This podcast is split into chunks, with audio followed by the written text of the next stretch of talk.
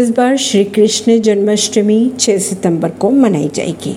इस बार बन रहा है विशेष संयोग। विशेष पूजा से लड्डू गोपाल हो गए प्रसन्न। इस साल श्री कृष्ण जन्माष्टमी विशेष है, क्योंकि इस बार कान्हा का जन्मोत्सव बुधवार को मनाया जा रहा है और भगवान श्री कृष्ण के जन्म समय के दिन नक्षत्र, चंद्रमा आदि की वही स्थिति इस बार 6 सितंबर को बन रही है, जो उनके जन्म के समय थी। इसीलिए ये दिन बेहद महत्वपूर्ण हो जाता है। हिंदू धर्म में श्री कृष्ण को भगवान विष्णु का आठवा अवतार माना जाता है।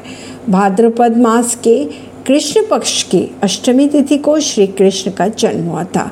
इस बार श्री कृष्ण जन्माष्टमी 6 सितंबर को मनाई जाएगी, जिसके चलते बड़ा ही अच्छा संयोग बन रहा है। पर्व की तैयारियाँ जोरों से शुरू कर दी गई है और घरों से लेकर मंदिर भी सजाए जाने लगे हैं। परवीन सिंह नई दिल्ली से।